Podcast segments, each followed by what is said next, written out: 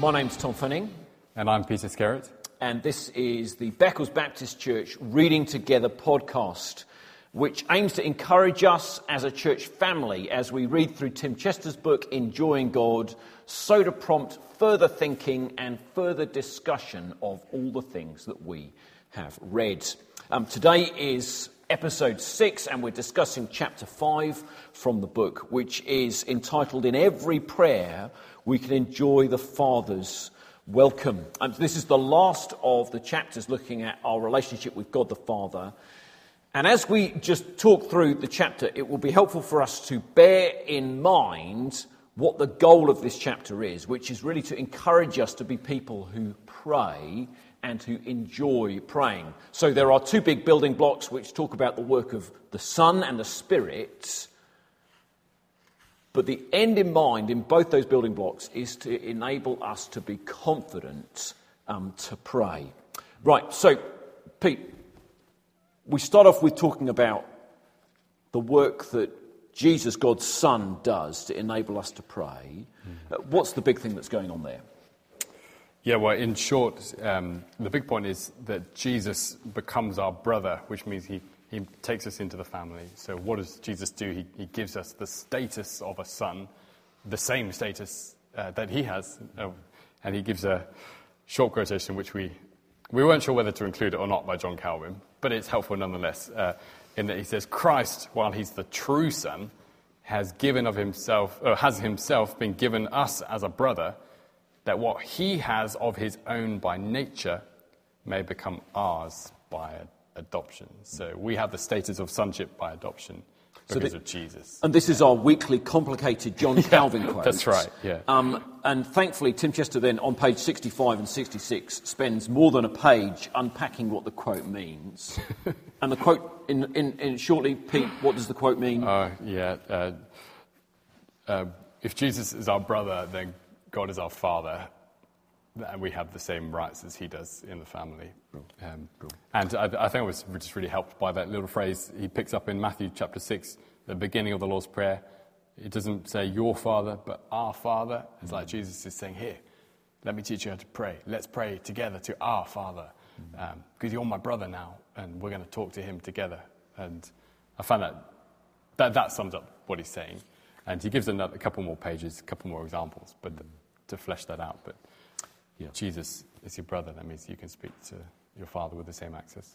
And all of that summed up halfway down page 66, where Tim Chester says, that's Jesus' father becomes our father. His experience of paternal love becomes our experience. His intimacy and joy become our intimacy and joy. His access to God in prayer becomes our access to God in prayer. So it is through the Son we can pray. Remember, that's the end in mind. We're trying to be urged on to be people who delight to pray, and Jesus just throws the door wide open to pray by saying, you are my brother or my sister. You have the same level of access to the Father as me. That's right. And then so he moves on to the next block, really. So if we're talking, we talk to the Father through the Son, and then he begins to talk about what it means to pray by the Spirit. Do you want to sum that up in a nutshell, Tom? Yeah, so this is...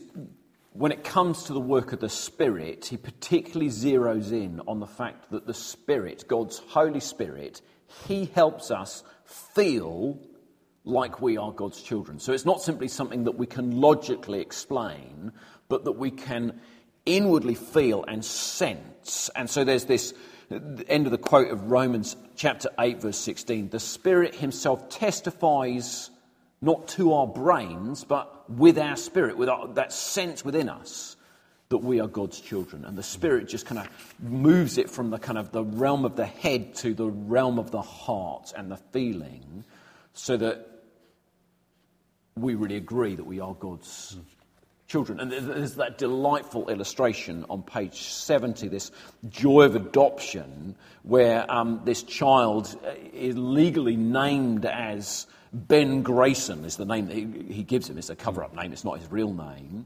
And then the child looks up and says, yes, I am Ben Grayson, not agreeing that the legal process is reality, but actually agreeing that he has been included and he feels parts of the family. I thought it was a brilliant illustration, echoing what the Spirit does for us. He kind of then picks up on that and ramps it up by turning to the President of the United States as an example. And I think it hits on sometimes what I have struggled with, that when we talk about an experience of the Father's love and feeling like I'm a son, sometimes I'm wondering, well, what's the feeling I'm looking for? When do I know that I feel that I really am the Son of God? And he says, I think in short, one way you know that you're feeling this is if you turn to pray. The fact that you are even praying shows that you feel enough of a son. And the example is, turn now, right now, wherever you are, ask the President of the United States for a gift, which is plainly ridiculous because he's not there. And even if he was, you don't know him. So why would you ask him? Because he's not going to give you anything. He says Christians routinely do something to someone even more powerful who you can't see.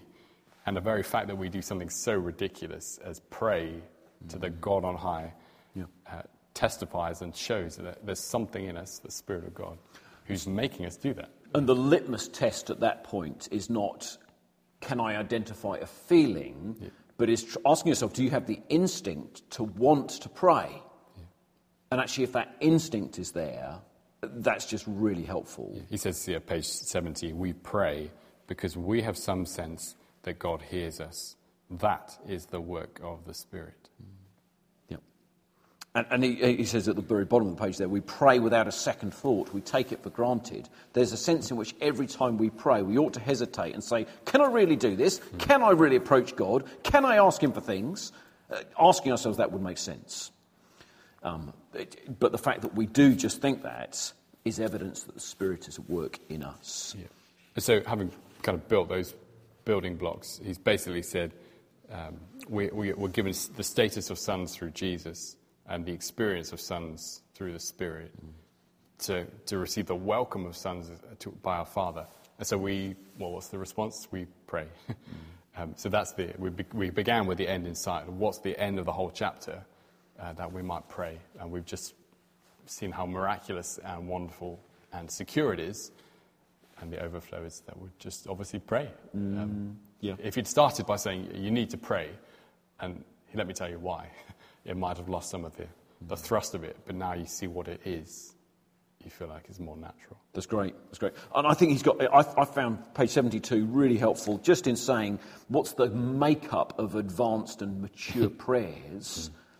And there's a sense in which it may be, I'd start off by kind of basic levels, childlike prayers, and then I'll move on to something more contemplative, more kind of advanced and showy. Whereas he says here, just really helpfully, we never graduate from childlike requests. Childlike requests are advanced spirituality. That's really helpful, just to be reminded that our prayers should be simple and should be full of faith. Let's zero in on a couple of the questions here, then, Peter, to try and land this as we finish. So the whole chapter's been building towards urging us to pray, encouraging us that is possible and that is remarkable. The last two questions here on page 74. List the reasons why someone might hesitate to pray to God. What sort of things come to mind? I think the common ones are, I'm just not feeling in the mood, the zone spiritually. I'm not feeling fit enough, good enough, right enough with God that he might hear me. My prayers just hit the ceiling. They're just into nowhere. I'm talking to nothing and nothing's going to happen. They're basically pointless or not. Sometimes it's just I don't feel the need to or I don't really want to. Or even things like, I don't know what to say or what I want to say isn't good enough to qualify to being heard, whereas actually there's plenty of reasons why we should. Which is the next question. List the reasons why, wonderfully, we don't need to hesitate to pray. Where would you go? Well, it hinges first up on the fact that God is our Father, and as our Father, therefore, he is delighted to hear us pray, and actually he is employed Father, Son, and Spirit, all to enable us to pray. So the Son has burst open the door, saying, you share my status, and the Spirit has come into our hearts to assure us that we are children, so urging us on to pray. Jesus bends over backwards to teach us how to pray, as we've been thinking about in the Lord's Prayer. Those are just things off the top of my head as to why we should pray. So, yeah. And it's actually in that arena, isn't it? The arena as we pray, that is where we enjoy relationship with God. And actually, if we keep stumm, if we never talk to God about things on our hearts, things we love about Him, how on earth are we growing our enjoyment of and relationship with God? Hence the action, the target for the week, the task. Each time you pray this week, start by saying, my Father or our Father. Not that you can't pray Lord or God, but just savouring the sense of my Father. Yeah, brilliant. Okay, so we end also with the end in mind. This chapter, we hope and pray, has encouraged you to be people who pray. Why? Because Jesus is our brother and the Spirit works in our hearts, assuring us of our access to the Father. That's the end of chapter 5 and podcast episode 6. We'll be back next time with the next chapter in Enjoying God.